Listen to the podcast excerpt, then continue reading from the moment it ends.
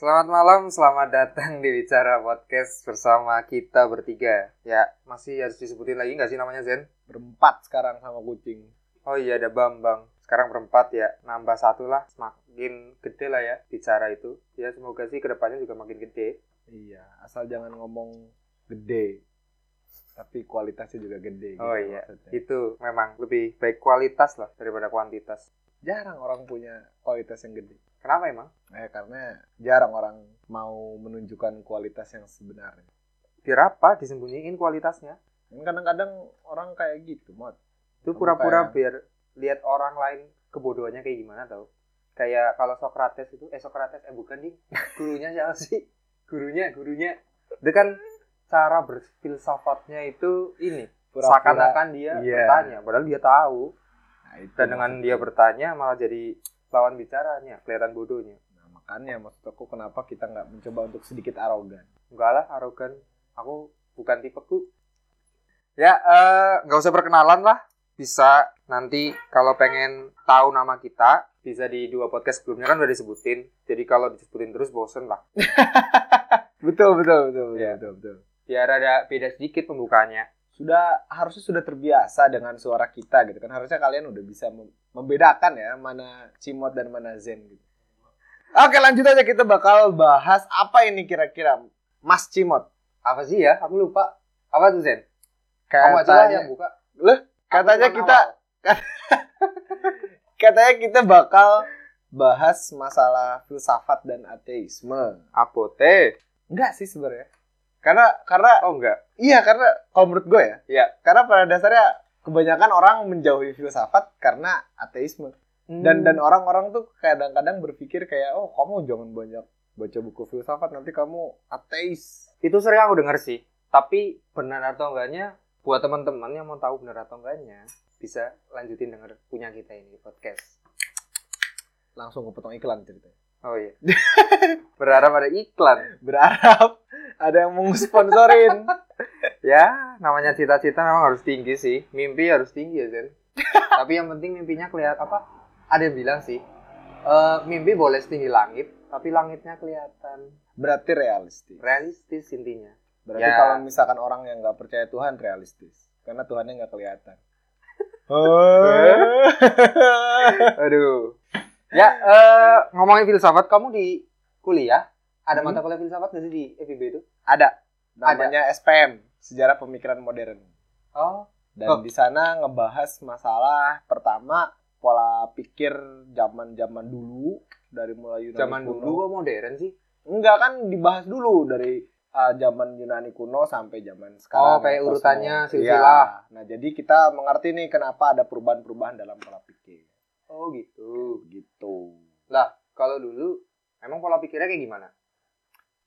kalau dulu menurut gue lebih asik sih. Orang-orang zaman dulu ya karena mereka uh, masih menemukan banyak hal baru jadi masih banyak yang dipikirin. Kalau sekarang kan kita dituntut buat kreatif. Dalam arti udah banyak penemuan. Kayak gitu. Tapi ada satu argumen uh, pernah orang ini ngomong ke gue dia bilang kayak gue percaya bahwasannya semua yang udah tercipta dan akan tercipta itu sudah pernah dipikirkan cuman belum pernah terrealisasi Saya kesepakat sih itu. jadi kayak orang orang mikir bakal ada pesawat gitu. Iya. Tapi pada saat itu mungkin kepentok sama teknologi gitu kan, Hmm. kepentok sama Jadi baru ada konsepnya. Iya. Tapi bentuk apanya ya? Realnya Iya. lah ya. Kayak Leonardo da Vinci kan dia pernah nyip, eh, ngegambar masalah apa namanya? helikopter, pembuatan helikopter. Hmm. Iya. Kayak gitu. Hmm, tapi gini Zen, ngomongin filsafat ya. Ketika kamu belajar itu cuman ada di satu matkul apa ada ininya? ada filsafat berikutnya. ada ada ada filsafat apa filsafat Pancasila sih. filsafat Pancasila. Iya. Oh, itu nanti Beda lagi. beda lagi lah. Itu beda lagi. Tapi Cuma- kalau sementara kamu kemarin belajar tentang filsafat tuh, Aha. yang kamu dapetin dari belajar filsafat apa?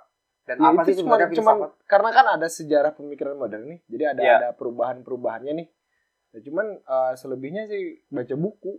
Seben selebihnya ya, karena menurut gua kayak oh kamu ngerti dari eh, filsafat Yunani kuno itu berbicara masalah alam gitu kan, terus Hmm. nanti masuk ke arah bersifat sedikit religius, nanti eh, udah religius itu dia bersifat sedikit menurut gue ya. Udah rasionalisme banget. ya bersifat Akal ya, pakai akal, akal, banget. rasio segala macam terus nanti eh, dari situ bersifat ke arah yang struktural. Terus nanti bersih post strukturalisme terus nanti ke tradisionalisme. Terus nanti ke eh kayaknya tradisionalisme modernisme strukturalisme post struktural terus sekarang di post Tapi berarti intinya kalau belajar filsafat itu belajar tentang pemikiran orang. Dan kenapa akhirnya pemikiran itu terbentuk. secara tidak langsung sih ya karena menurut gue gini menurut gue mereka para filsuf orang yang memandang realita lebih daripada realita kayak gitu Maksudnya? Jadi dalam arti ketika orang berpikir realita itu ya udah yang yang lu dapetin aja gitu, yang terjadi sekarang aja. Tapi eh, mereka tuh mencoba nge-force atau memaksakan itu dalam aspek-aspek terkecil. Kayak gitu. Jadi kayak misalkan eh, zaman dulu eh, ketika adanya hujan mereka ngomongin masalah mitologi segala macam keyakinan-keyakinan misalkan eh, Tuhan kayak Thor atau Oh, misal Oh, Dewator lagi marah iya, atau Freya apa. atau Odin kayak gitu atau Skadi lah ketika ketika salju gitu kan. Nah, dihu dikaitkan dengan yang kayak gitu. Nah, ketika muncul filsafat alam kan mereka mulai berpikir kayak eh, kayaknya bukan itu deh. Ngerti gak sih? Iya. Kayak mereka mencoba untuk mengobservasi. Jadi mereka melihat oh realita itu nggak cuman kayak lu berimajinasi tapi mencari tahu secara realnya seperti apa. Kenapanya ya berarti? Mungkin dari kenapanya terus nanti muncul bagaimananya Hmm.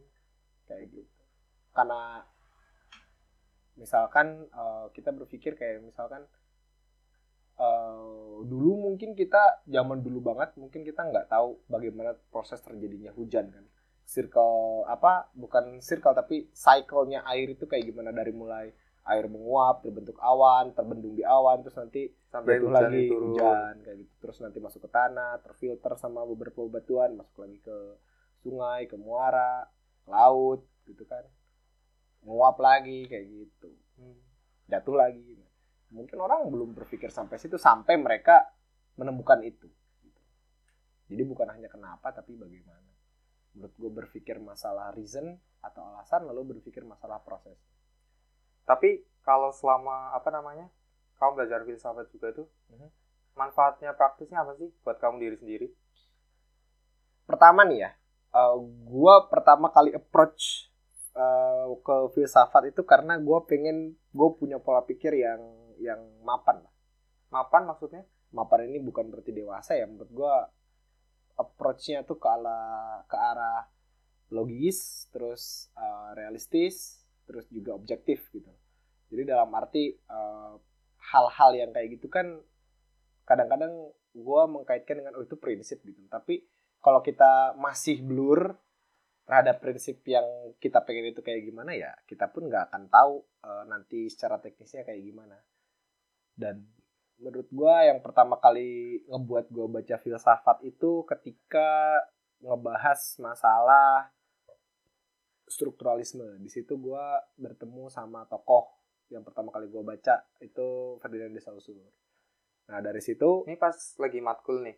enggak Oh ini di luar kuliah. di luar kuliah. Jadi di matkul itu dia lagi banget besoknya atau minggu depannya mau ngebahas strukturalisme, terus gua coba searching kan strukturalisme itu apa. Karena kita kan sebagai mahasiswa Sarjana Google apa? Enggak, kita harus tahu dosen ini mau mau ngomong apa biar Oh. dapat nilai bagus nanti bertanya. Yang penting baca dulu kan Oh, gitu iya, ya. ya kan? Tapi dari situ gua eh, melihat oh kok ini berkaitan dengan semiologi atau semiotik gitu. Nah, di mana di satu titik gue ngerti gitu loh semester-semester berikutnya gue bakal belajar masalah semiotika gitu. Hmm. Oh gue cari tahu deh akhirnya dan ternyata dari Ferdinand Saussure terus gue kenal sama Roland Barthes terus gue kenal sama eh, Charles Sanders Peirce nah dari situ baru gue baca-baca yang lain kayak eh, Sigmund Freud, Carl Jung, terus Hmm. Friedrich Nietzsche. Itu bukannya tokoh-tokoh psikoanalisa ya? Psikologi sosial. Nah, gue ya? lebih suka ke arah situ dibanding ke arah-arah kayak melihat dunia secara general. Kayak misalkan Plato, Socrates, Diogenes, atau misalkan uh, Aristoteles dan, dan yang lainnya lah. Nah, gue lebih uh, memandang hal yang menurut gue unik tuh ya psikologi kayak gitu. Tapi kalau misalkan kita baca-baca yang uh, zaman-zaman dulu ya, kayak tadi Socrates, Iya. Plato, yang uh, filsafat filsafat ya. Yunani ya. Eh, dan kita pun akan melihat bahwasannya mereka pun eh, concern pada banyak hal gitu dan banyak yang gue pelajari dari mereka gitu Diogenes contohnya kan kalau Diogenes dia berbicara masalah eh, ya se anehnya manusia ya dia kalau menurut gue karena dia berangkat dari kekecewaan. Coba apa emang? dulu dia kan tidak memandang bahwasanya eh, sosialnya pada saat itu tuh mendukung kepada kemajuan atau progres lah dia pikir. Nah, akhirnya dia bertindak seperti orang yang menurut gua menurut gua di menurut gua kalau gua hidup di zaman itu gua bakal lihat Diogenes orang gila gitu loh. Tapi ketika lu lihat Diogenes di zaman sekarang lu pikir ini orang keren gitu loh karena banyak banget eh, hal-hal yang dia lakukan dan itu out of the box gitu. Dalam arti ketika Socrates apa ya apa Plato gitu ya yang bilang masalah eh, apa definisi manusia gitu. Terus dia menjawab bahwasanya oh manusia itu eh, makhluk berkaki dua yang tak berbulu. Dia bilang kayak gitu. Terus si Diogenes ini besok aja denger ngomong-ngomongan itu dia ngambil ayam sama dia bulunya dicabutin terus dia bilang ke depan orang itu nih anjir nih nih manusia dia bilang kayak gitu. Akhirnya definisi itu dihapuskan. Nah dia ngelawannya kan aneh anjir. Iya gak sih? Menurut gue kayak aneh banget nih orang. Terus eh, ketika ada suatu anak yang dia marah lantah kenapa? Terus dia ngelemparin batu ke kerumunan banyak orang. Hmm. dia tahu anak ini anaknya seorang prostitut. Terus dia bilang ke anak ini woi hati-hati bego lempar batu nanti kena ayah lu dia bilang kayak gitu ini orang aneh banget parah dia gini terus juga dia pernah nolongin eh, Alexander Zurkanain ya atau Alexander the Great Alexander ketiga Bentar, Diogenes itu yang hidup di dalam tong bukan sih? tempat sampah Tempat sampah ya? iya dia homeless Itu aku tahu ceritanya sedikit yang ini deh. Yang gara-gara si Alexander lewat dan dia itu ngalangin mataharinya. Bukan, Alexander tuh pernah nanyain ke dia nih, eh, gimana caranya gue punya kerajaan sebesar ini, tapi gue pengen semuanya keurus. Dia bilang, kenapa lu nggak buat semuanya terpusat? Dia bilang kayak gitu. Nah akhirnya dia buatlah itu terpusat. Terus dia balik lagi nemuin Diogenes di pasar Athena kan. Wah lu ngasih saran yang bagus. Eh, imbalannya mau apa? Mau rumah? Mau kekayaan? Mau apa gitu. Terus Diogenes cuma bilang, lu minggir mendingan dari lu ngalangin cahaya matahari gue. Kayak gitu, keren banget kan orang ya?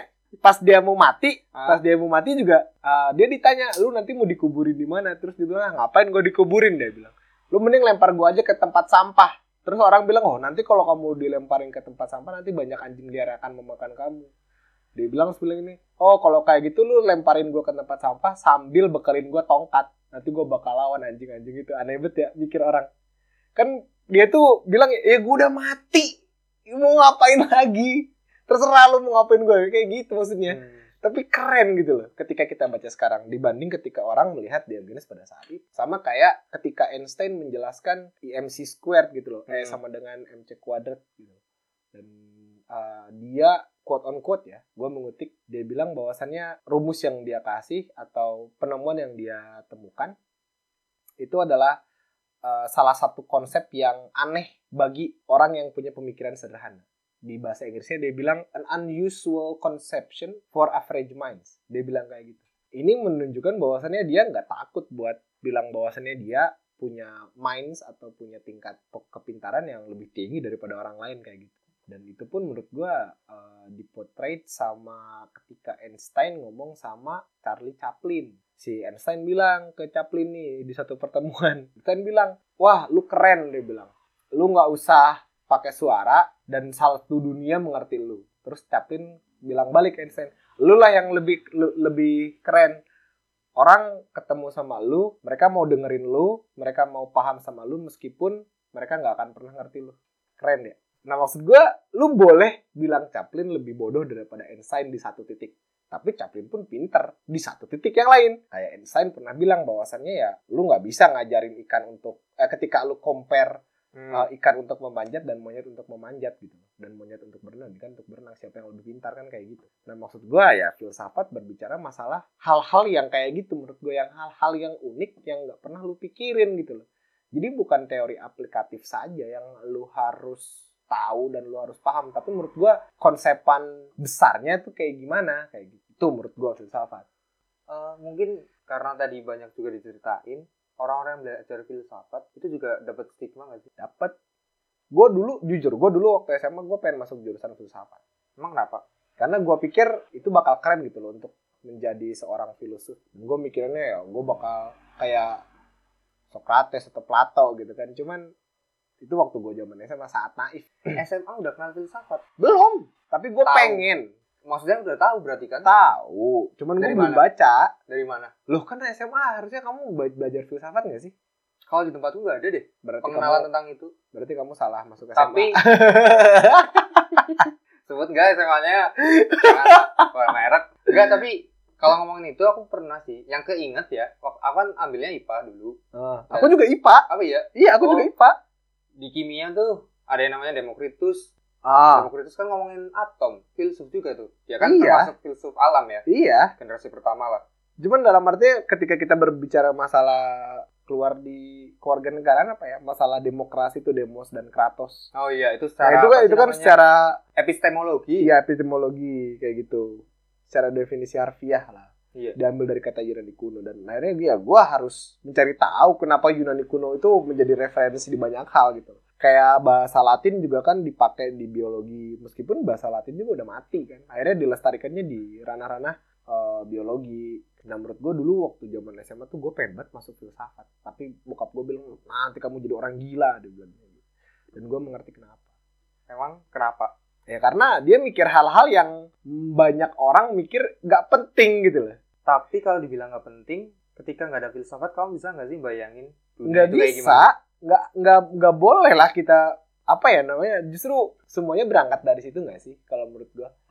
Kayak bahkan ketuhanan aja masuk dalam salah satu anakan daripada filsafat Pokok teologi.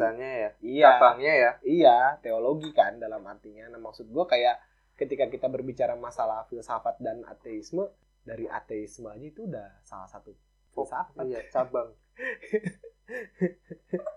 Gagasan kan ketika kita berbicara masalah isme berarti kan ada ideologi di situ, ada pola pikir, ada gagasan. Nah, apa yang digagas, apa yang kemudian dari situ turunannya menjadi sebuah prinsip atau menjadi sebuah satu yang lu pegang gitu loh untuk meyakini atau dasar pola pikir lu kayak gitu kan. Tapi sepakat nggak ketika kita belajar filsafat itu akan menjuruskan kepada kepercayaan bahwa kita eh, nggak akan percaya Tuhan. Enggak juga sih, tapi banyak, Banyak. Kamu punya gitu emang? banyak. Dia, dia bilang ya, gua nggak percaya sama adanya Tuhan. katanya. Dan Setelah belajar dan- filsafat, Iya, dan mereka eh, berbicara masalah paradoksnya Epicurus. yang apa tuh? Paradoksnya Epicurus tuh dia berbicara masalah kenapa kejahatan ini ada. Dia bilang, dan kalau kejahatan ini ada, apakah Tuhan tahu gitu. Kalau Tuhan tahu, kenapa dia nggak ngehilangin kejahatan? Kalau pilihannya adalah eh, bahwasannya dia nggak bisa, maka ya Tuhan nggak almighty atau nggak ini apa namanya? Nggak apa namanya? Nggak Berkuasa bukan paling powerful, paling kuat. paling gitu. kuat. Kalau misalkan Tuhan nggak tahu, berarti dia nggak all knowing gitu loh. Berarti dia bukan makhluk yang paling tahu gitu loh. Dan kalau misalkan untuk ngetes manusia, ditanya lagi, ya akankah Tuhan tahu gitu loh kalau manusia bisa melewati tes itu ketika jawabannya Tuhan tahu ya terus ngapain dites?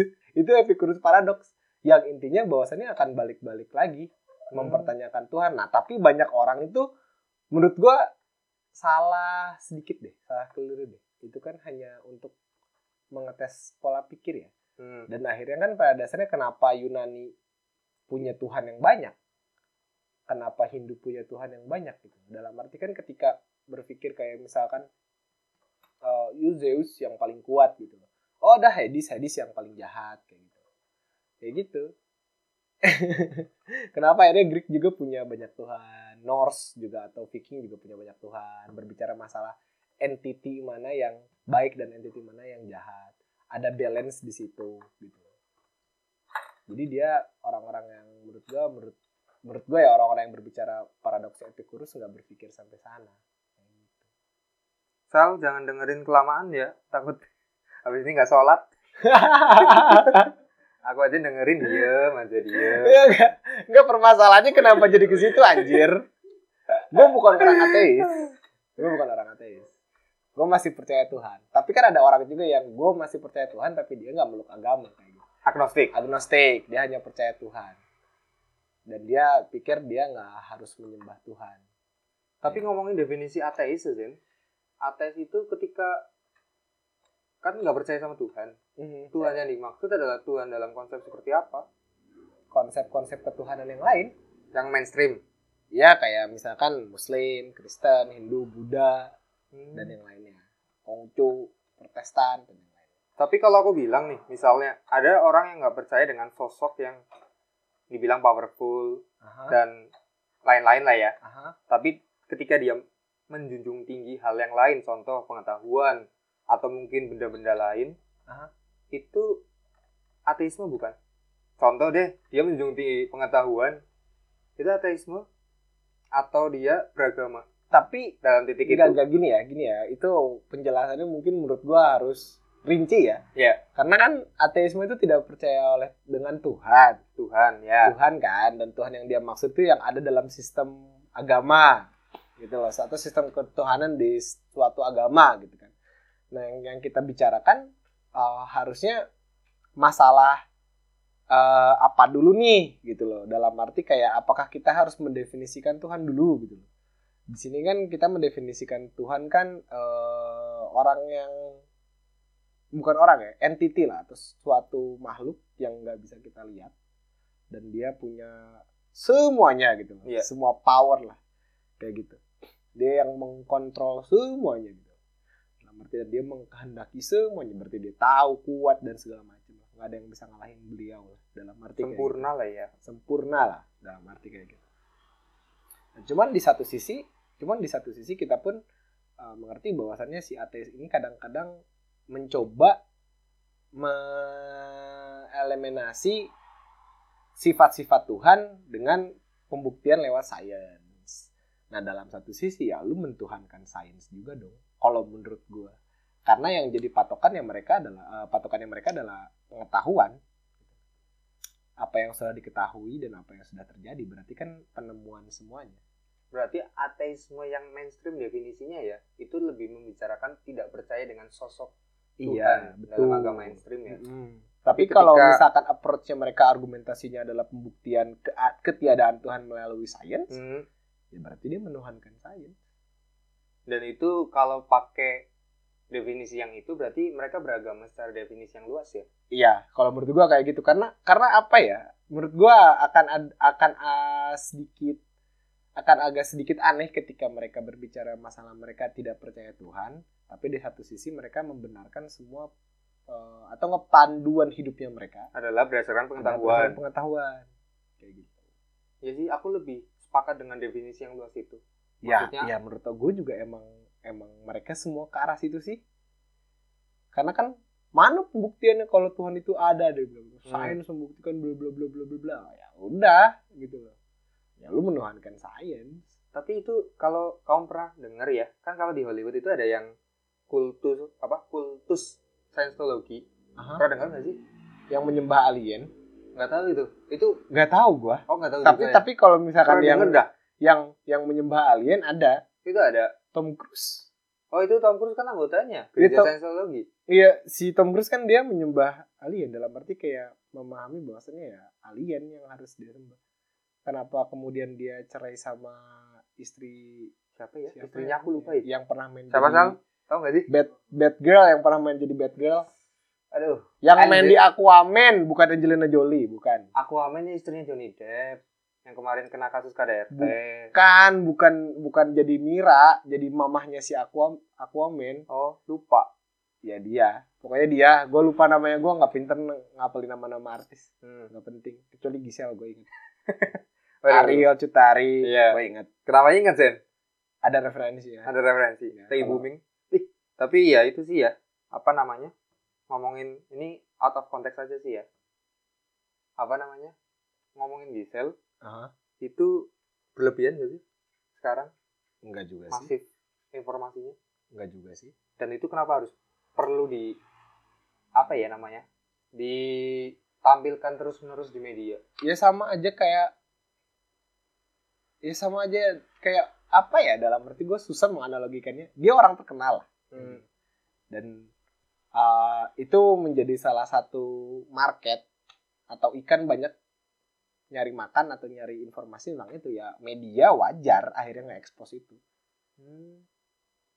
karena masyarakat pedulinya ke situ coba kalau masyarakat gak peduli mungkin nggak akan jadi kasus Mereka peduli karena dia adalah salah satu public figure ya. Titik tekannya gitu. karena Kalau orang karena- biasa kayak karena- kita, karena Gisel public figure satu yang Dan? kedua dia juga ya public figure yang menarik menarik secara Ya. fisik. secara fisik Hmm, berarti udah nonton ya? apa Nonton ya?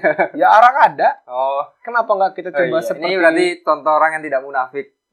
kenapa Bener, nggak aku nggak sangat sepakat. nggak kenapa nggak kita coba lewat dari gordennya Hmm. ya kan siapa tahu oh iya ini Gisel apa bukan kan gitu ya, sama aja kayak orang-orang ateis kenapa nggak kita coba lihat dari apa yang sudah alam ini kasih dan kenapa lu nggak bisa bersepakat bahwa itu pemberian daripada Tuhan gitu Iya sih. tapi sains membuktikan bahwa terbentuknya alam kan dari ini ini ini gitu Tapi kan harus ada yang memulai ya harusnya. Harusnya maksudnya aku sih ngelihatnya ya, ketika memang mereka nggak percaya karena semua bisa dibuktikan dengan ilmu pengetahuan, misalnya gimana dunia tercipta dan sebagainya, harusnya kan ada yang memulai. Dan Sebenarnya- itu di satu titik adalah otak manusia yang nggak bisa sampai ke sana. Iya, tapi sebenarnya gini sih yang aneh dalam arti kayak eh, mereka pertama memikirkan bahwasanya manusia ini dapatnya dari mana gitu kan. Hmm. Kalau secara agama eh, di agama gua disebutkan kalau manusia ini diciptakan dari tanah liat. Nabi Adam sama Nah, Hawa. Tidak ada yang harus disanggah lah soal itu. Hmm. Nah, Terus di satu sisi juga pada dasarnya eh, ketika mengandung kan disebutkan juga bahwasannya eh, manusia ini diciptakan dari dua cairan kan lalu menggumpal menjadi darah kan kayak gitu. kamu nggak sampai sedetail itu tahu Ya, karena kan kamu bukan muslim. Oh iya. What? Iya. Aku Ya, tapi intinya kayak tanah. gitu. Dan itu tuh dalam napas. dalam artinya ketika sperma masuk kepada sel telur lalu kemudian jadi emang jadi gumpalan darah kayak gitu. Dan akhirnya jadilah tada seorang manusia. Dan katanya dalam umur 4 bulan uh, baru dimasukin ruh dan emang pada umur 4 bulan baru terdengar detakan jantungnya. Dalam arti makanya di negara-negara besar sana kan aborsi nggak boleh dilakuin uh, kecuali dia dalam umur baru mingguan atau ketika belum ada organ tubuh yang terbentuk. Kayak gitu. Jadi kalau aborsi ketika umur 3 bulan ke atas itu bisa meresikokan si ibunya meninggal. Hmm. Kayak begitu. Tapi kan ada sainsnya loh, ya gitu yang gue maksud. Ada sainsnya. Tapi dibahasakan dengan bahasa-bahasa yang menurut gue puitis gitu. Masa di Quran ngomongnya pakai bahasa biologis. Ketika sperma berenang masuk ke sel telur, lalu terjadi pembelahan menjadi dua, menjadi empat, terus sampai akhirnya terlahir seorang manusia di bulan ke-9. Nggak, nggak puitis gitu. Nggak Tapi ada sastranya, Bego. tapi ngomongin ini ya tentang agama itu juga ya. Sebenarnya banyak juga yang isinya adalah mencoba menjelaskan fenomena alam, ya nggak sih? Jadi Iya. mungkin karena memang kepentok dengan keadaan saat itu dan taraf berpikirnya masih sampai belum kayak sekarang ya. Kalau aku sih berpikir eh, gini sih Dan. Intinya adalah ketika aku baca kitab juga ada beberapa hal, ada beberapa isinya yang juga menjelaskan tentang kejadian fenomena kayak gitu loh. Iya, Dan kenapa aku juga kepikiran bahwa bahasanya juga harus dibuat apa namanya nggak kaku itu biar menyentuh hati. betul Puitis kan Puitis. berarti. Orang Quran aja dijadiin eh, apa namanya? level sastra tertinggi di Arab. aku ngomong dari lupa tadi salah Kajiannya jadi kayak gitu. Maksudnya gue pernah ketemu sama orang Yaman. hmm. Literally orang Yaman. Dan gue tanya, ada gak sih orang yang... Yaman Afrika ya mana sih Timur Tengah Iya. oh iya dah maklum Iya. hidupnya di Purwokerto terus gue ketemu orang Yaman dia bilang gue gua, gua nanya nih sama dia "Eh, ada nggak sih orang yang di Yaman atau di Arab yang dia tuh ngomong sehari-harinya tuh kayak bahasa Quran dia bilang ada dan gak semua orang ngerti gitu. sehari-harinya kayak bahasa Quran iya itu maksudnya jadi omongannya itu kayak cara nadanya itu atau bukan dari tulis, dari omong, kosakatanya. Hmm. Quran kan ditafsir tuh. Iya. Dalam arti kan ada yang udah dari Arab Urdu segala macam gitu, tafsirnya kayak gimana gitu kan. Nah dalam arti ada nggak orang-orang yang kayak gitu? Dia bilang ada, tapi nggak semua orang ngerti. Dia. Dan itu tuh hanya orang-orang yang tertentu lah yang ngomong kayak gitu. Jadi menurut gua kalau di Jawa mungkin kayak eh, ngapak, kromo apa, kromo apa Iya. gitu loh. Nah jadi kayak gitu ada levelnya gitu loh. Dan level Quran itu ya level tertinggi. Dan itu emang eh, bahasa acuan bahasa Arab yang level kesastraannya tinggi lah. Dan gua pernah gue pernah nanya nih sama, sama salah satu pemuka agama lah. Kenapa Quran diciptain pakai bahasa Arab? Ya kan karena gue udah baca-baca filsafat nih gitu. Iya. Kenapa Quran Jadi, diciptain bahasa Arab Semakin gitu? kritis, Iya kan? mempertanyakan segala sesuatunya Ya, ya. kan nggak salah ya? nanya salah dong. gitu. Karena kan pada dasarnya juga eh, apa namanya? Kenapa jadi orang Indonesia kan harus belajar bahasa Arab juga gitu kan? Harus baca pakai bahasa Arab gitu kan? Karena karena kenapa sih nggak boleh ditranslate gitu loh? Kenapa Iya. sih kita nggak kehitung ketika pada asalnya kita baca translatannya gitu loh? Kenapa nggak kehitung sebagai baca Quran gitu? Ya kan? Nah, terus guru pemuka agama itu cuma bilang ya karena Nabi Muhammad lahirnya di Ar- di Arab. Coba kalau Nabi Nabi Muhammad lahirnya di Indonesia pakai pasti pakai bahasa ya kalau nggak Jawa ya Sunda atau nggak Nah, ada pada saat itu ya, ya. di daerah Indonesia lah ya lewat suku mana gitu. Berarti pada saat itu yang lebih membutuhkan ya kaum kaum di situ. Berarti yang jahiliyah di situ dan kita tuh belum jahiliyah di situ. Gue bersyukur tuh di situ. Oh iya juga gitu. Siapa yang ngelihat anak bayi perempuan langsung dikubur orang-orang Timur Tengah emang pada sableng berarti pada saat itu orang-orang Timur Tengah pada aneh anjir kata gue. Jahiliyah istilah untuk keadaan ini ya, yang rusak banget apa? Kalau di Islam. kalau di Islam itu kalau ditranslate ke bahasa Indonesia artinya zaman kebodohan. Tapi kalau gua lihat secara definitif Hmm. itu lebih masuk ke arah dark age. Kalau di bahasa Inggris zaman kegelapan di mana lu ya nggak mau percaya sama hal-hal yang bersifat manusiawi atau saintifik gitu. Yang dipikirkan ya udahlah pure intuisi sama insting gitu. Di situ dan kalau misalkan kita berpikir masalah tadi apakah filsafat apakah filsafat akan masuk ke arah ateisme? Akan. Karena ada kanalnya kita nggak boleh nggak boleh apa ya menolak itu. Pasti pasti akan gitu loh. Cuman kan filsafat ini nggak berbicara masalah ketuhanan saja. Itu yang harus orang-orang tahu gitu loh. Bahkan orang-orang matematika kayak Pitagoras juga dia uh, filsuf gitu loh karena kan Pitagoras juga yang berbicara masalah waktu kan. Pitagoras pernah bilang kayak gini "Eh, hal yang paling bijaksana di dunia adalah waktu. Buset, keren banget Pitagoras karena ya dia akan memberikan jawabannya pada saat yang tepat. Akan memberikan semuanya pada saat yang tepat. Jadi kalau orang-orang yang lulusnya lama kayak gua nih ya kan? Pitagoras Aku gak bilang loh, aku gak ngungkit-ngungkit Iya. itu sensitif. waktu Malah yang paling bijaksana. Orang yang udah kerja ya kan? Berarti dia dikasih pekerjaan pada waktunya. Sama kayak orang yang DO juga. Dikasih DO pada waktunya gitu. Tapi kalau di ini Zen di agamamu itu untuk pemuka-pemuka agama belajar filsafat juga nggak? ah gua kurang tahu sih. Kurang tahu. tapi yang gua tahu mereka belajar agama Islam top kayaknya. Oh. Enggak soalnya kalau di tempatku itu kan belajar teologi dulu. teologi nih. ya Nah, sementara teologi sendiri kan Hmm. cabang dari filsafat kan. Yaitu artinya eh, kalau aku ngeliat sih aku mikirnya sih gini sih. Filsafat itu ibarat pisau. Pisau itu bisa buat kamu motong buah atau bisa buat kamu nusuk orang. Jadi bisa gunanya macam-macam lah. iya Dan salah sepakat. satu efek samping dalam tanda kutip ya. Efek samping kan biasanya dikaitkan dengan hal negatif ya. Hmm. Itu ya nggak mesti juga sih. Ketika kamu belajar filsafat, kamu akan selalu jadi orang yang nggak percaya Tuhan. Memang ada kecenderungan itu. Iya, Karena kan ada, ada. ketika belajar filsafat akan selalu mempertanyakan, semakin Iya. kritis. Tapi ya berapa banyak sih yang kayak gitu?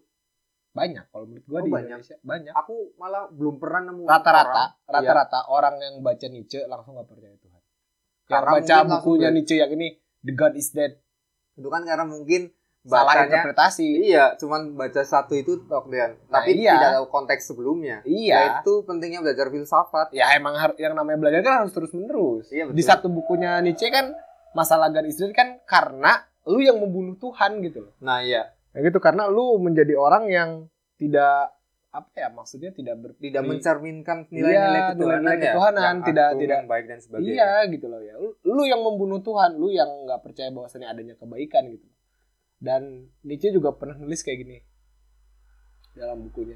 Eh, apa namanya orang-orang yang orang-orang yang mengikutiku bukanlah orang-orang yang mengerti karya-karyaku dia bilang. Karena orang-orang yang mengikutiku adalah orang yang bukan mengikuti semua yang aku lakukan atau mengikuti jalan pikirku tapi orang yang menemukan dirinya sendiri. Oh, keren banget Nietzsche, parah. Ubermensch. Manusia paling keren. Nietzsche. orang-orang dulu keren-keren ya pemikirannya Tapi Nietzsche itu kena megalomania apa ya? tapi kenapa orang-orang yang pinter selalu ada penyakit ya sering loh Iya, iya, iya. kena penyakit Tragis Terus- gitu meninggalnya. hidupnya tragis Iya. akhirnya biasanya eh tapi ngomongin tadi kalau Nietzsche kan God is dead Hmm. tapi ada lagi salah satu ungkapan yang terkenal Zen apalagi di zaman Urba tahu nggak Apa? Petrus. Maaf. Jangan nanti nanti ada aku aku pengen ngomongin itu juga Awas awas ada lantai tiga. Tutupin. Tapi dari jendelanya takut ada sniper Piu. Headshot. Maaf. Untung udah meninggal. Eh, Bapak apa namanya di orde baru Iya. salah satu kata-kata yang cuman di sepenggal tapi salah artikan agama adalah candi nah itu untuk orang-orang yang tidak pernah belajar untuk melihat suatu kalimat tanpa konteks pasti akan wah ini nih. Tapi adalah salah satu penyebar tapi tapi apa? gue sepakat dengan dengan perkataan di mana eh, kamu harus fanatik terhadap agamamu.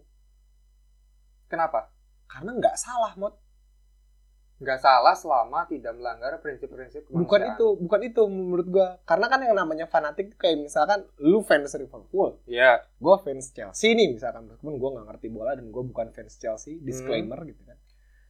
Di saat titik di mana gue mengagung-agungkan si Chelsea dan lu mengagung-agungkan Liverpool gitu loh. Nggak akan jadi masalah kecuali kalau lu mengagung-agungkan Liverpool sambil menghina-hina Chelsea. Ngerti gak sih oh ya dalam arti kalau lu fanatik sama agama lu ya udah buat lu doang gitu loh jangan buat orang lain. Gue nggak ngertinya sama kayak gini. Kenapa ketika hal ini haram untuk agamamu terus orang lain yang nggak bersepakat dengan agamamu itu harus ikut-ikutan. harus ikut-ikutan gitu loh. Kan masalah masalah hukum untuk keberlangsungan semua orang itu kan berbicara masalah oh hal ini nggak boleh buat agamaku maka aku nggak akan ngelakuin itu gitu loh. Bukan ini nggak boleh dari agama gua sama agama gua ini nggak boleh lu nggak boleh gitu loh aneh gitu loh iya padahal kan dalam arti dan itu yang bikin gua nggak sepakat adalah ketika misalkan ketika apa namanya eh, bulan puasa ya contohnya nih bulan puasa ini yang paling paling common dan lu bakal lihat sendiri di bulan puasa pasti tahun 2021. berhubungan sama warteg Iya. Nih lu, lu lihat deh, lu lihat deh. Nih, bulan puasa, ya kan? Terus tiba-tiba ada organisasi yang sudah dibubarkan beberapa saat yang lalu, ya kan? Ngacak-ngacak gitu loh dalam arti Hmm. tutup, ya kan? Hormati dan hargai orang yang lagi berpuasa. Padahal poin puasa adalah menawa, melawan hawa nafsu hawa nafsu makan dan minum gitu loh. Jadi lu kenapa membuat ini mudah? Jadi kan rugi buat gua kan yang pengen melatih kesabaran. Iya. Harusnya tuh gue lebih sepakat nih ketika semua warteg buka. Wah, semua makanan buka. Gua keluar kan ingat sama Tuhan, ingat sama Allah ya. Hmm, Ini mah ditutup-tutupin semua. Ya, kosong. gampang Iya banget ya challenge-nya ya Ya kan gampang banget gitu loh. Dalam iming-iming kayak kita harus em, apa namanya ya melindungi saudara-saudara kita yang apa namanya ya maksudnya yang belum mapan lah apa gimana lah ya. Ya itu urusan mereka anjir kenapa lu nggak kuat? Kasihan aja orang-orang toh pun praktiknya juga nggak akan menggoda yang lagi puasa ya Nggak yang bener-bener puasa ya. Iya. Kalau orang-orang yang nggak beriman mah nyemen-nyemen aja, makan makan aja anjir. Kayak gitu kan. Jadi usaha lu tuh merugikan orang lain gitu loh. Dalam arti kayak lu bukan melindungi gua, tapi lu merusak orang lain dan itu yang gua nggak sepakat gitu loh. dalam arti kenapa sih kalau emang orang jualan namanya juga cari rezeki kasihan kan orang-orang pedagang cilok pedagang warteg yang muslim gitu loh. Hmm. ya kan 80% di Indonesia nih lo bayangin. Dapat duit dari mana ya gitu loh. Masa orang yang 20% ini harus rebutan gitu kan? Ada cuma tutupin aja sedikit. Ya orang lewat kan kagak ngatri ya. Dulu waktu gue zaman zaman mama di sini gue pikir semuanya buka. Tahu ya ada teman gue ada bego zen. Di situ buka. Oh kata Di gue sini Purwokerto. iya di Purwokerto. Burjo-burjo itu pada buka cuma ditutupin. Takut diacak-acak Emang iya ya di Purwokerto kayaknya aman-aman aja deh. ah lu belum tahu berarti Emang iya ya Sal? Pernah ada ya Sal? Apa iya? nasi padang aja buka nah sedang aja buka cuman gordennya ditutup terus pintunya ditutup cuman buka satu pintu doang Enggak maksudku ininya kok masalah gerbekannya di Purwokerto nggak pernah ada. ada Emang ada? ada Daerah unsur apa? ada daerah unsut Oh. di Gerendeng sama Siapa masuk lagi? ke Gang Madrani ada pernah kosan gua kan pernah digerebek Gara-gara dia makan. bukan gara-gara hal-hal lain lah di saat itu di saat- Gerebek orang makan. Gerebek harusnya yang gerebek tapi kan lain. itu digerebek nih sampai masuk kosan. sampai masuk kosan pintu gua Buset. sampai didobrak sumpah demi Ngapain? Allah Gue lagi tidur, gue lagi Polisi tidur. Rambut gue, nih waktu itu rambut gue gondrong sebahu lah rambut gue. Dan gue Pernah? serius, pernah gue. Rambut gue gondrong sebahu anjir. Kan gue rambutnya kalau gondrong berarti rambut gue bergelombang wavy. Oh, kamu ini sunsilk gitu lah. belajar filsafat jadi pengen eksentrik. Gue malas cukur aja. Oh, malah. Karena kan lu boleh gondrong ketika kuliah, SMA kan nggak boleh, iya sih. ya kan? Boleh. Kerja nggak boleh. Itu ada apa sih namanya ya? Adalah sekolah-sekolah yang di Jogja itu. Enak, Gondrong. pengen gue masuk situ nanti. Ya lanjut tadi Ya, digerebek arti gara-gara makan. Enggak, enggak, enggak. Gue lagi tidur ceritanya. Ah, lagi tidur Eh, lagi meluk guling dan rambut gue nih kayaknya ketutupan. Gorden gue emang gue selalu buka gitu loh. Karena biar ada sirkulasi kan. Nah, pakai kipas. Nah kayaknya organisasi ini masuk ngelihat gue ngomongin satu organisasi yang sama gak sih? Enggak ya? beda. Beda. Oh ya. satunya lagi kembarannya. Nah akhirnya dia ngelihat gue Ah, ya kan? Lagi meluk guling ah. gedor-gedor-gedor kan gue bodo amat ya kan orang lagi tidur gue males orangnya gitu loh Iya. ditendang pintu gue ceprak dibuka terus gue melek dibuka selimut gue anjir terus dikira aja gue lagi sama cewek karena rambut gue gondrong dikira gue lagi meluk cewek ngerti gak sih karena rambut gue ngetutupin Lah, dari awal bisa dodok-dodok itu kan berarti harusnya ngelihat ada orang masuk cewek atau apa. Itu emang nyangkanya- udah sweeping di Oh, situ udah tuh udah sweeping. udah rutin dulu tuh waktu gua gua maba tuh udah Hmm. rutin dulu tuh. Akhirnya di, dobrak pintu gua ditendang sampai copot anjir. Bener-bener sampai rusak gitu. Loh nah terus akhirnya apa namanya dia buka stret ngapain kamu? Buka lah tidur lah kata gua ngapain lagi anjir gitu. Wah kamu mengganggu orang berpuasa orang tidur tuh pahala gua gituin. Gua bacotin aja karena gua tahu konteksnya dia di mana kan. Iya. gimana ini pintu saya? Belum gue bilang gue minta ganti bodo amat. Pokoknya besok maghrib kata gue kalau pintu ini kagak ada. Wah kacau loh gue gituin. Akhirnya diganti dibenerin hari itu juga. Tapi aneh aja ya nggak sih dalam arti kayak tapi bener masuk masuk gue di hari itu ya dia berhasil ngegerebek sekitar 12 orang. Berarti Yang dikira bawa cewek. emang bawa cewek kalau mereka. Oh. Emang bawa cewek maksud gua. Tapi balik lagi ya kenapa harus dilakukan dan ide identik di bulan puasa? Kenapa nggak lu lakuin sweeping rutin gitu loh? Kenapa harus bulan puasa? Lu pikir maksud gua kayak kayak apakah semuanya harus suci ketika bulan itu? Gitu loh. Semuanya gitu. Padahal kan lu bisa aja bawa cewek atau bawa eh, melakukan hal-hal yang sama ketika Ketika bukan bulan puasa. bulan puasa ya bukan bulan puasa maksud gue aneh gitu di situ. Nah akhirnya gue di situ ya agak sebel juga gitu kan. Nah, akhirnya gue coba mikir lah kontemplasi lah kenapa sih identik identik dengan gini kayak. Dan karena kalau gue jumatan pun di bulan puasa setiap tahun nih pasti ngomongin masalah puasa kalau di bulan puasa. Ngomongin masalah puasa itu menahan ini menahan itu. Iya gue tahu. Tiap tahun lu ingetin gitu kan. Dekat-dekat sholat duha lu ngomongin hal masalah kurban udah kebaca gitu loh. Maksud gua maulid nabi ngomongin kelahiran nabi udah kebaca kenapa lu ngomongin yang lain sih nggak kreatif apa gimana gitu loh tapi ketika kajian-kajian khusus dan kajian-kajian yang mendalam itu diomongin di uleman-uleman yang khusus juga ini menurut gue yang Uleman siapa? Ya maksud gue acara Oh, pengajian. acara. acara pengajian yang khusus juga. Jadi menurut gue ini sangat disayangkan gitu. Padahal kan mimbar terbesarnya orang muslim kan di khotbah ya setiap Jumat. Dan kadang-kadang orang-orang yang working class itu kan dia nggak punya banyak waktu untuk keuleman anjir tiap jam 4 sore misalkan padahal dia baru kerja, baru pulang kerja gitu. Menurut gue kayak gitu. Sayang aja sih. Nah, di satu titik eh, kalau lu nanya apakah di agama gue ada pembelajaran eh, ilmu teologi, menurut gue itu nggak directly gitu Hmm. nggak langsung Iya. karena orang-orang yang gue sempat belajar teologi tapi nggak disebut teologi gitu loh dalam arti itu hanya filsafat Islamnya aja gitu tentang sistem ketuhanan Islam hablum minallah hablum minanas gitu loh marifatullah marifatul insan marifatul Quran pengenalan pengenalan yang kayak gitu sampai sedalam-dalamnya gitu. Di satu titik gue pun di situ oh ternyata ya sistem eh, ketuhanan Islam yang nggak se naif yang gue pikir gitu. Karena di Marifatul Islam juga eh Marifatul Marifatullah juga dijelasin bahwasannya ya yang disebut dengan Allah kan diambil dari kata ilah kan. Nah diambil dari kata ilah yang artinya ya apa pun yang kamu ikuti dan guru ngaji gue juga bilang gitu loh. Bahwasannya ya kalau kamu ngikutin game terus Zen itu bakal jadi Tuhanmu gitu loh. Karena kamu sholat supaya bisa main game gitu loh. Karena kamu nanti aduh gue mau main game ah sholat dulu gitu lah. Lu menuhankan game gitu lah. Itu akan menjadi Allahmu dia bilang. Oh. Bahkan dalam praktiknya dia sempat ngegambar nih di kertas. Lucu banget tulisan Allah sama dia disobek terus apa ini Allah ya? Dia bilang kayak gitu. Aneh banget guru ngaji gue dulu Hah? kata gue bukanlah ini mah tulisan doang kata gue nah iya berarti Allah itu apa? Nah baru dikasih tahu. Nah approach approachnya itu approach approach yang kayak gitu kalau ke gue tapi gue nggak tahu ya kalau kalian para pendengar di luar sana ngomongin masalah marifatullah kayak gimana. Cuman kalau di gue kayak gitu di guru ngaji gue Hmm.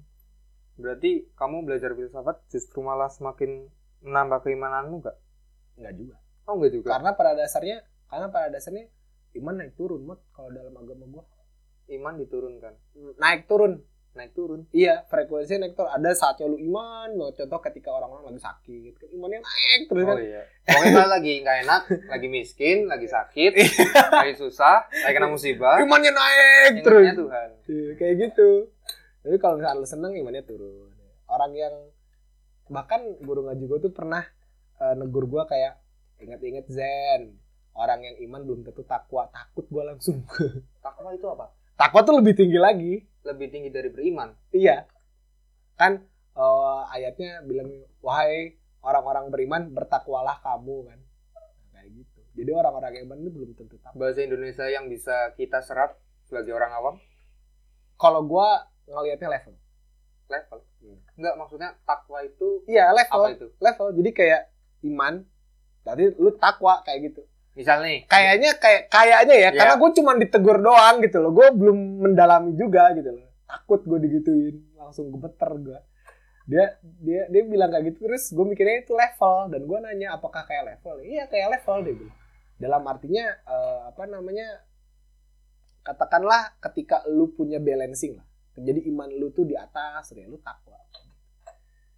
Nggak turunnya tuh nggak kayak jebrek jadi orang-orang yang disesati apa orang-orang yang dizolim atau apa orang yang zolim atau orang-orang yang sesat lah. Tapi ya orang-orang yang beriman tapi takwa ini kan men- menggambarkan kalau imannya dia itu stabil gitu. Katakanlah seperti itu. Gue juga nggak bisa bilang gue takwa. Gue nggak berani gue bilang takwa. Kayaknya kalau orang-orang takwa juga nggak akan ngaku kalau dia beriman iya gitu. sih. Biasa aja gitu. Biasanya yang ngaku-ngaku justru sebaliknya. Iya. Iya nggak sih? Iya. Ngaku-ngaku ustad mencabuli Waduh. santri banyak.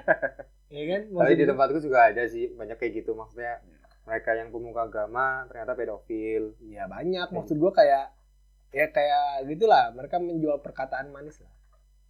Kayak gitu. Nah itu yang kadang-kadang yang justru dikritik dari Marx terkait agama adalah candu. Maksudnya konteksnya adalah agama itu sering kali dimanfaatkan untuk Jadi ingat. Ahok kalau gue ngomong kayak gitu, sumpah. iya sih. Dalam arti dalam arti eh, bahwasannya ya gua gua gua memikirkan bahwasannya ketika Ahok ngomong kayak gitu dia gak ada maksud buat menghina. Tersinggung nggak kamu sebagai orang yang Ah, Islam? enggak. Enggak. Gue bukan bahkan gue nggak memposisikan gue sebagai orang Islam. Gue memposisikan gue sebagai linguis. Dan gue baca kajian-kajian paralinguis itu. Secara kebahas apa? Ilmu bahasa. Ah, Ada yang salah atau maknanya gimana? Enggak, Enggak. literally yang dia maksud adalah eh, lawan politiknya dia Sering Yang- kali. yang menggunakan ayat-ayat Al-Quran untuk menggait masa gitu loh. Hmm. Ya. Curang kalau menurut gua kalau lu ngomongin masalah politik ya lu tunjukin lah kualitas lu dalam berpolitik gitu loh, dalam mem- membuat kebijakan, dalam eh, mem- menjadi pemimpin di suatu daerah gitu loh. Gak usah ngomong-ngomongin agama gitu loh, mau dalam arti ya, karena yang nanti milih lu juga bukan orang Islam semua, tapi kan kita kadang lupa kalau orang Islam 80% di sini gitu loh. Emang sampai 80% ya? 80%. Hmm. Tapi nggak tahu kalau orang Kristen beranaknya banyak sekarang gua nggak tahu. Tapi bisa aja sih. WFA kayaknya ini deh nambah karena kan di rumah terus. Iya orang di Tasik aja 100% tingkat pregnancy. Oh iya. Iya. Oh. Kayak gitu. Cuman menurut gua kayak dari situ loh dalam arti kayak apakah filsafat pengen pengen membuat seorang itu menjadi ateis enggak karena pertama nih lu harus tahu filsafat itu nggak ngomongin Tuhan doang karena menurut gua kurang kerjaan nggak akan pernah habisnya Ketika ngomongin tentang itu ya. Iya. Orang punya perspektif banyak gitu loh. Yang kedua, filsafat itu ngomongin hal-hal yang lain juga kok, kayak psikologi, kayak kemanusiaan, kayak eh, pemerintahan atau politik gitu. Makanya filsafat disebut sebagai ibu segala pengetahuan. Ilmu ya. segala pengetahuan. Di situ maksud gua kayak apa ya? Lu terlalu lu terlalu buta bacaan kalau misalnya lu langsung ngejudge filsafat membawa lu kepada jurang ateisme dan ateisme juga bukan jurang sih kalau menurut gua. Kalau lu jadi orang yang ateis, lu harusnya pinter Orang ateis biasanya pintar. biasanya. Hmm. Aku karena dia sih. karena dia akan mencari mencari-cari sifat-sifat ketuhanan untuk di eh, enggak sorry akan mencari-cari scientific facts untuk Oh, iya. mengeliminasi sifat-sifat ketuhanan jadi seenggaknya lu banyak tahu gitu loh tapi kalau lu datang ke gua misalkan nggak ada Tuhan Zen gitu loh oke terus alasan lu apa dia cuma bilang nggak ada gua ateis udah selesai gua nggak ada respect sama lu gitu loh karena lu nggak punya alasan lu nggak punya argumen gitu loh. Gue menerima argumen lu yang solid gitu loh. Dalam arti oke lu percaya kayak gitu kasih tahu gue kenapa, Kenapa gitu. ya? kayak kayak bahkan orang-orang yang Islam pun harus mengap tahu mengapa mereka mengamini mereka adalah Muslim gitu dan sejauh mana mereka akan bertindak seperti orang Muslim gitu loh. kayak gitu menurut gue jadi kayak ya kalau itu yang lu pahami ya coba lakuin lah gitu loh. Dalam arti kayak simbolkan lewat aksimu gitu loh. Seenggaknya itu yang gue pelajari awal ya tentang filsafat di Ferdinand de Saussure. Aksi apa? Tanggal cantik. bukan. Oh. diaksikan maksudnya di, di, di- diwujudkan dalam setiap perlakuan dan persikapanmu gitu loh. Dalam behaviormu gitu loh dalam habitmu gitu loh. Nah, dalam arti itu yang gua ambil di Ferdinand di Charles Sanders Peirce gitu loh. Karena menurut gua itu yang asik gitu loh di manusia gitu loh kadang lu ngomong apa tapi lu nggak bertindak apa dan tindakan itu lu judgement eh, tersendiri sebagai sebuah hipokrisi atau kemunafikan belum tentu gitu loh kalau kata si Ferdinand atau kata si Charles Sanders Peirce gitu loh karena percuma kalau lu cuman paham satu ideologi doang atau paham satu uh, filsafat doang gitu tapi lu menolak yang lain ya lu absolut berarti mikirnya gitu. Hmm. Kenapa lu nggak coba pahami banyak yang lain. Lalu jadikanlah satu kompilasi yang menurut lu asik gitu loh. Ambil yang manis, buang yang pahit gitu loh. Ambil yang menurut lu berguna, baik buat lu, ya terus gunain anjir kalau udah punya gunain gitu loh, gunain gunain semua ilmu lo gitu loh. Karena gua kadang-kadang kesel sama orang-orang yang faperta, vapet gitu. Kenapa lu nggak mau jadi petani anjir? Kenapa lu mana kerja di perbankan anjir aneh bet lu babi kata gue. Karena secara secara ini kita ngomongin politik sebentar. Iya. Secara secara geo- geografis kita tuh negara agraria. Ya. Dan mana sarjana-sarjana yang mengaku lulusan Paperta? Kenapa lu nggak buat industri di agraria ini 4.0 itu terjadi gitu loh? Aneh menurut gua. Sama kayak orang bilang lu muslim, ya kan? Tapi lu nggak nggak bertindak seperti orang muslim gitu loh. Jadi lu tuh mengkhianati apa yang lu tahu. Dan gue tidak mau tergolongkan Sebagai orang yang kayak gitu Juga ya. orang-orang mengkhianati keilmuan ya. Sumpah gue nih lulus jadi gue lulus jadi anak sastra nih. Gue lulus, ya kan? Oh iya, kalau sastra emang proyeksinya kalau misalnya secara keilmuan apa? Pertama, pernah oh, lu kalau mau dapet gawean yang gajinya tinggi, Iya. minimal lu S2. Hmm. Menurut gua, secara realistis. Lu ngambil psikologi, lu masuk psikolinguistik, udah selesai gitu. Lu lu lu bisa masuk ke kepolisian untuk mendeteksi kebohongan dan yang lainnya. interogasi ya. Iya, di di sana lah di field itu lu Iya. bisa. Yang kedua, lu juga bisa apa ya dalam arti menjadi dosen karena udah S2 gitu loh. Lu coba bisa ngelihat bahasa-bahasa di Indonesia tuh yang banyak ini. Lu bisa coba restore gitu loh. Lu coba bisa men- men- menjaga kelestarian bahasa gitu loh. Karena kita punya bahasa satu, bahasa Indonesia, otomatis bahasa-bahasa etis itu akan mati, ya kan karena tidak ada penggunanya gitu loh, karena tidak ada penuturnya gitu loh. Lu bisa gitu loh. Kenapa lu harus ngambil di yang lain? Itu itu salah satu prinsip gua sih ya. Gua nggak pengen nge-force itu ke para pendengar ya dalam arti ketika Hmm. lu sarjana hukum lu harus banget jadi orang hukum gitu loh. Setengahnya lu gawe di perusahaan dan lu ngomongin masalah hukum gitu. Gak masalah. Salah gitu. siapa itu berarti Zen? Ketika orang sekolah tapi kerjanya lintas. Apakah salah rezim? Awas ada Petrus. Eh, sekarang emang mainnya ini ya. Kan Enggak. sekarang udah soft. Enggak, enggak, enggak main Petrus, tapi mainnya kalau lu masuk organisasi yang mengutarakan kebencian secara terus menerus nanti lu diambil enam orang masukin mobil terus lu dibunuh. Waduh. Lu dicegat, lagi naik mobil lu diculik. Tapi kan itu ini Zen. Apa mas- masih itu kan? Spekulasi. Kan belum ada faktanya. Belum. Sampai final lo ya. Aku Betul, betul, betul, betul. betul. Tapi seenggaknya, Seenggaknya. seenggaknya nanti gue nemuin lu di Kali Serayu lah. Nggak, nggak jauh dari sini. Eh, tapi ngomongin tadi Petrus ya, kenapa kejadian-kejadian waktu Orde Baru selalu dinamakan dengan kitab Injil? Nggak ngerti. Itu aku Gua, selalu jadi pertanyaan dan aku nggak pernah menemukan jawabannya. gua ngeri ngomongin itu. Selain Petrus apa lagi ya? Kayaknya ada lagi deh. Pokoknya ada deh. Karena gua ngeri, terlalu ngeri ngelihat zaman itu tuh kayak, kayak gue tahu kisah-kisah anak ITB yang ditodongin pistol ketika diskusi. Iya ya. Gue gua ngeri banget Ngomong kita ngomongin kayak gini, besoknya kita hilang. Iya, Iya. itu takut. Gitu kan, takut kayak zamannya si Jinping juga sekarang kan orang orang yang kemarin gue baca banget artikel nih. Kalian Tiongkok sibuk ya? kalian sibuk dengan Gisel dan organisasi yang baru dibubarkan beberapa saat yang lalu. Gue ngelihat jurnalis Cina yang jadi whistleblowers tentang COVID Hmm. ditangkap dan sekarang di penjara. Terus gue lihat di Hong Kong uh, salah satu pengemudi truk yang sering nganter jemput orang-orang yang demo ditemuin pada tanggal 23 Desember tahun lalu digantung. Hilang dulu terus mayatnya ditemuin udah kegantung di pohon.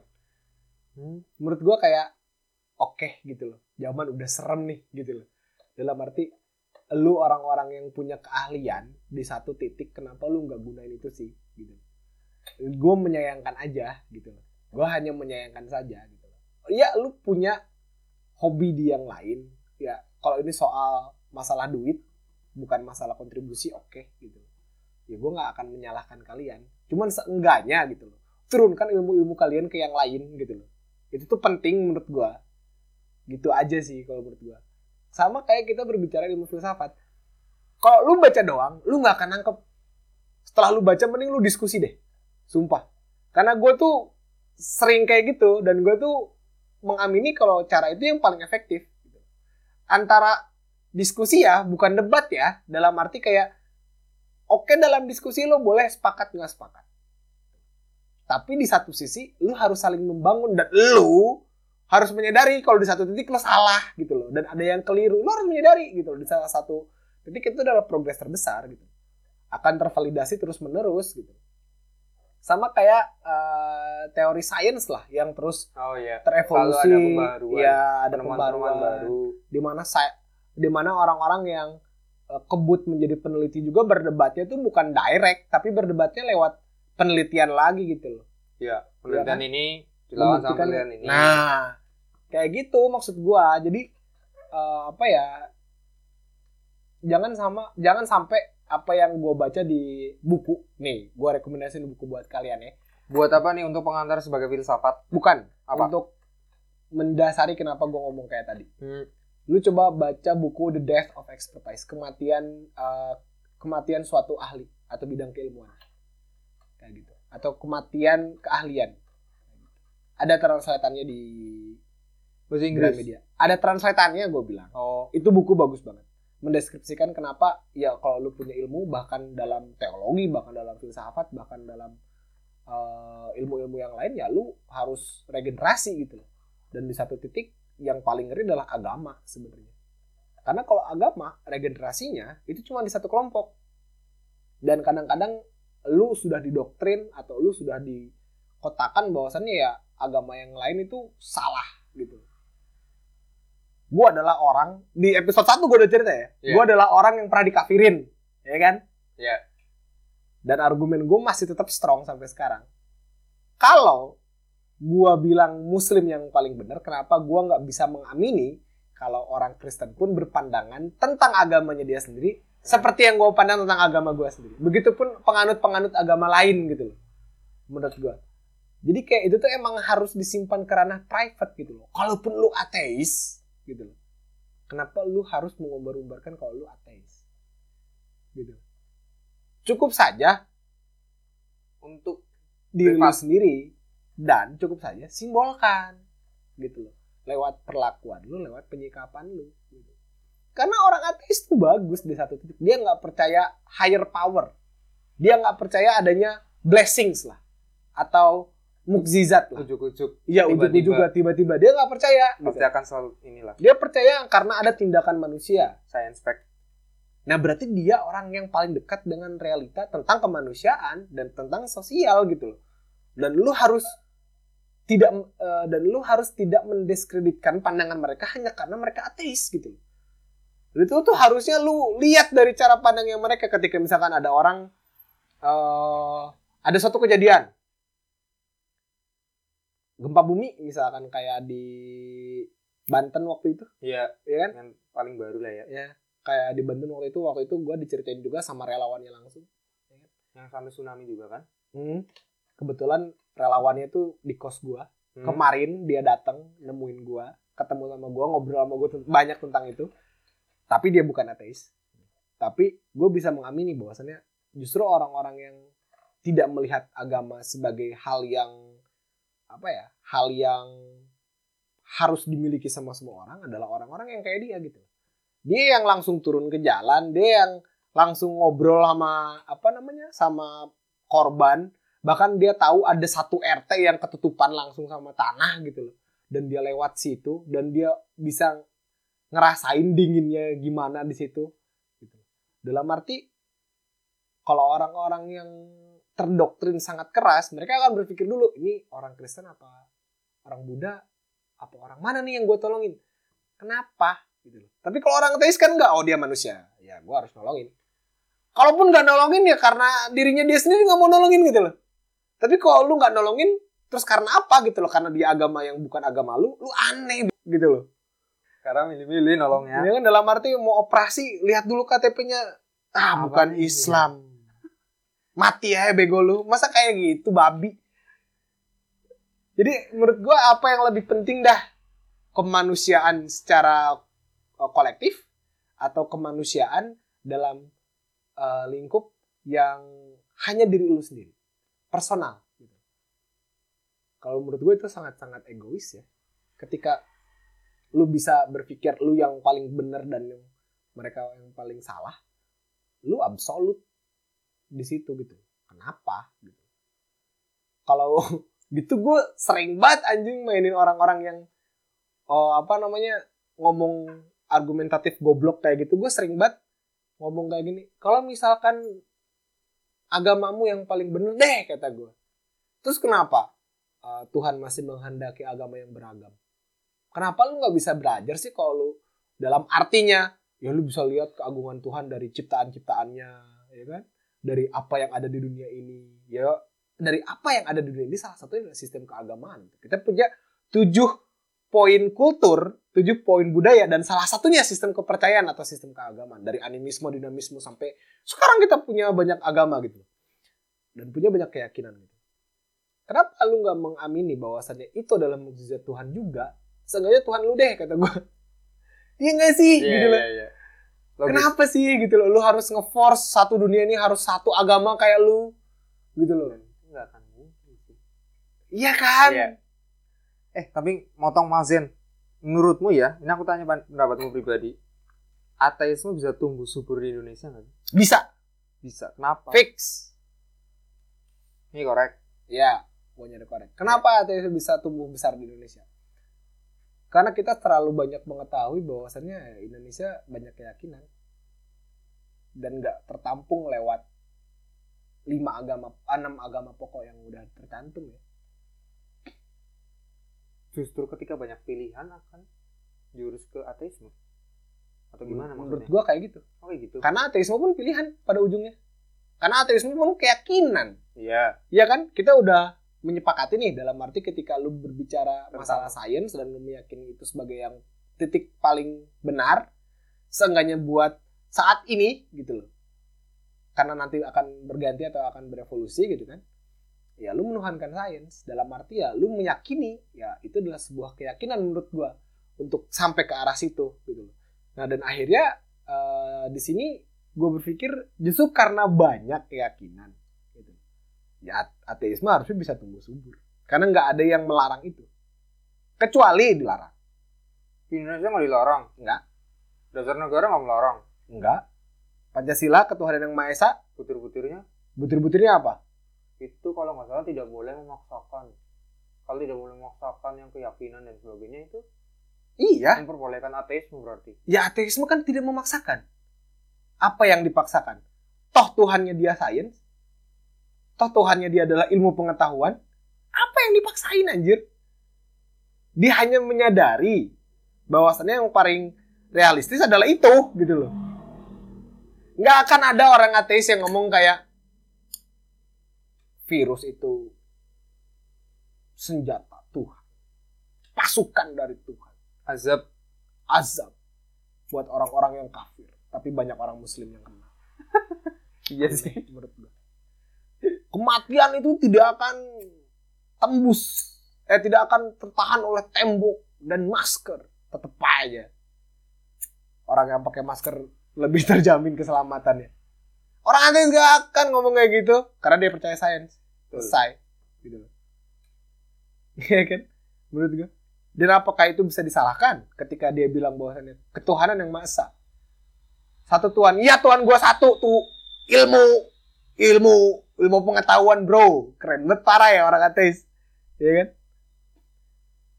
Kalau orang agnostik agak sedikit lembut ngomongnya. Iya saya percaya sama Tuhanmu tapi saya lebih yakin sama ini gitu loh mas bro tapi titiknya sama aja gitu loh sama dengan sekularisme nggak? Itu tingkatan nggak sih? enggak kalau sekularisme itu masalah bagaimana mereka beroperasi Oh lebih ke ini ya. karena kalau sekularisme itu enggak sistem pemerintahan. Iya, kalau misalkan lu sekuler, harusnya nggak akan ada tuh kejadian kayak Ahok. Harusnya kalau kita sekuler ya. Indonesia apa? Sekuler? Kita kita secara Agak. sistem tuh harusnya udah sekuler. Cuman rakyatnya dan para pemilihnya dan para aktor politiknya gitu loh. Kita punya MUI. Kenapa nggak kita berkiblat kepada MUI? Nih, lebaran. MUI ngeluarin tanggal segini. Muhammadiyah sama NU bisa ngeluarin di tanggal yang lain. Lo bukannya Dan cuma itu valid. dua doang ya? Hmm, Itu ya Idul Adha sama Idul Fitri. Enggak maksudnya biasanya kan NU Muhammadiyah. Emang MUI? MUI ngeluarin. Oh, MUI ngeluarin. ya nggak apa-apa. Diskonnya banyak. Iya kan? Tapi yang masuk tanggal merah, tanggal MUI doang. Oh, Ngapain kamu ngikutin Muhammadiyah? Maaf. Maaf. Bercanda. Tapi maksud gua kenapa gitu loh ulama-ulama di Muhammadiyah nggak ngobrol aja sama ulama-ulama MUI. Kenapa nggak ya udah percaya sama kamu gitu loh. Orang ayatnya aja kalau kamu melihat hilal, ada satu yang melihat hilal, maka lebaran besok. hilal itu bulan. Iya, kayak tanda lah untuk lebaran gitu loh.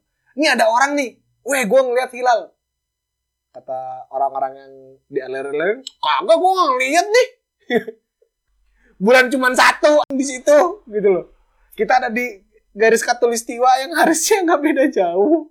Kalau tah kalau tah ketika winter gitu loh, ketika musim salju dan ketika musim panas kan eh, cahaya matahari itu akan berbeda gitu loh di beberapa negara lain. Tapi kan kalau kita di garis katulistiwa Iya. yang di tengah-tengah itu enggak sama aja gitu loh. Makanya kita nggak punya musim salju, musim panas dan musim musim musim eh, apa spring sama autumn gitu loh. Kita cuma punya musim hujan, musim kemarau selesai.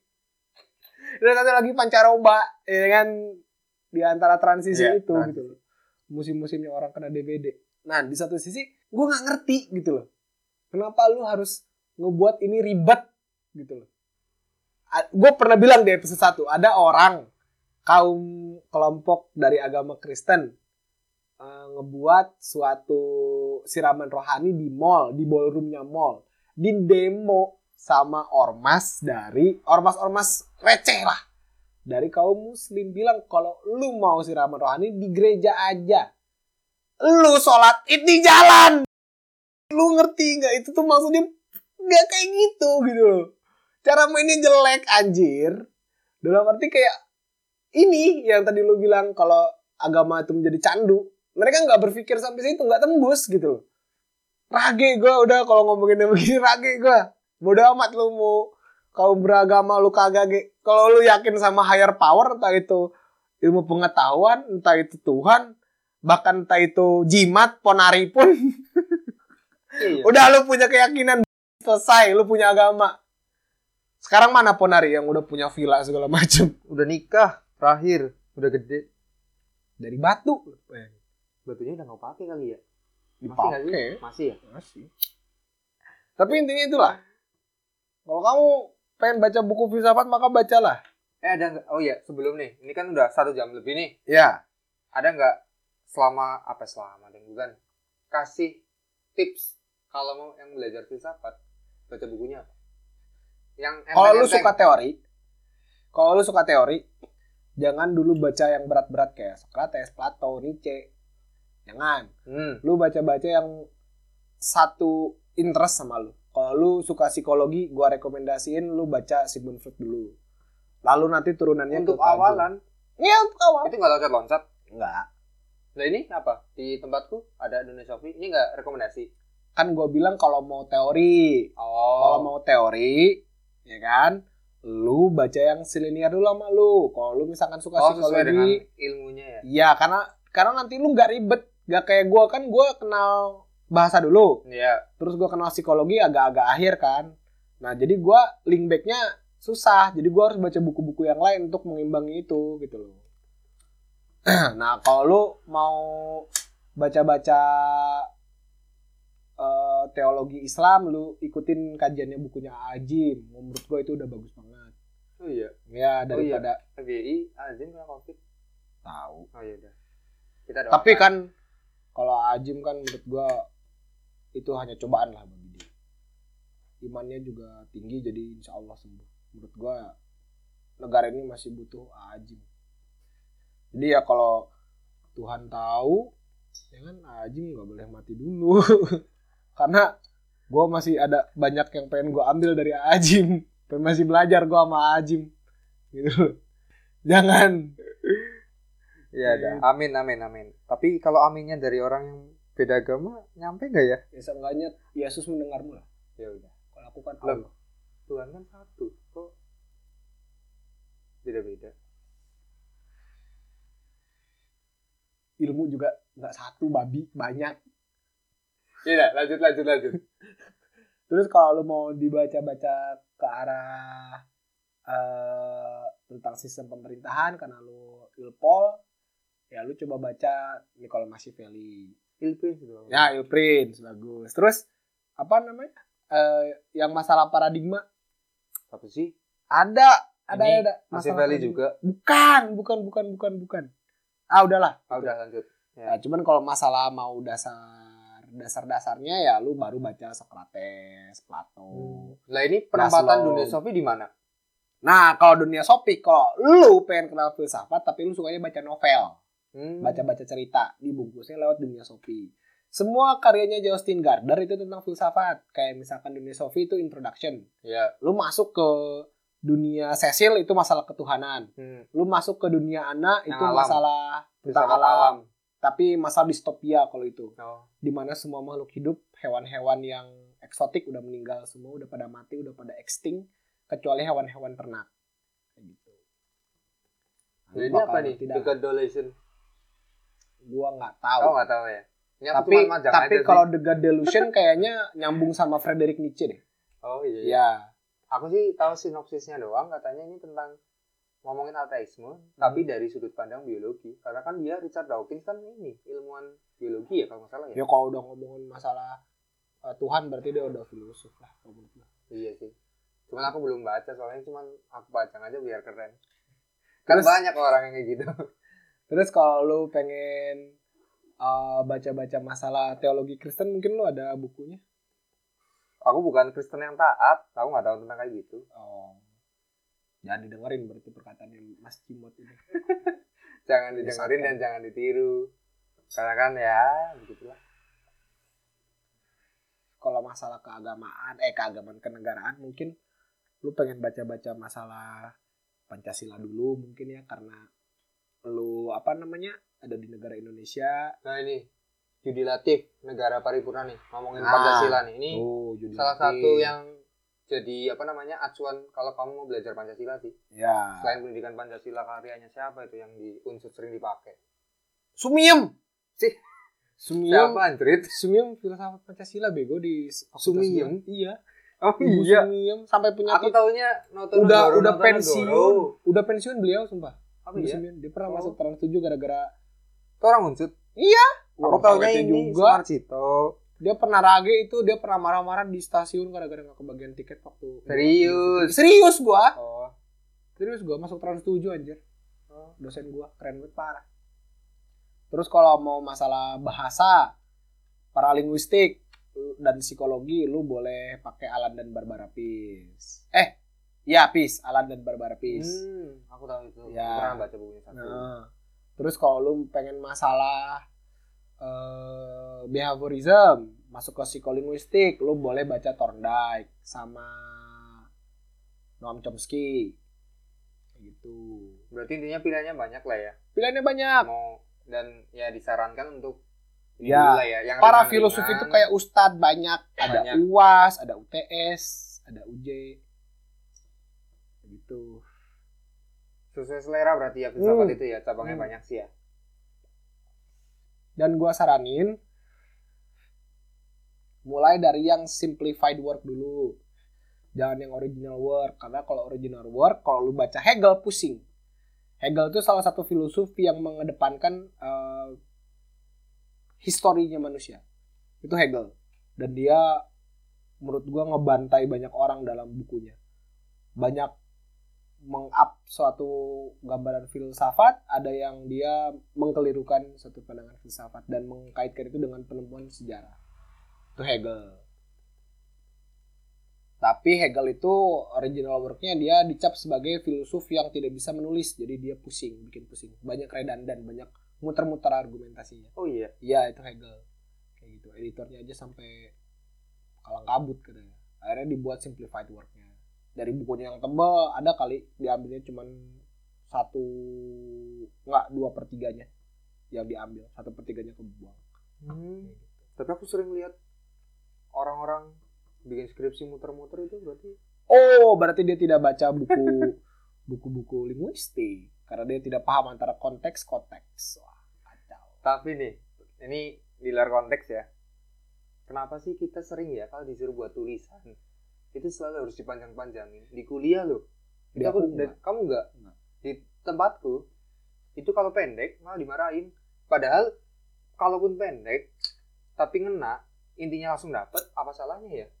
Serius Zen. Itu diajarin bukan diajarin sih. Intinya dosennya ngomong.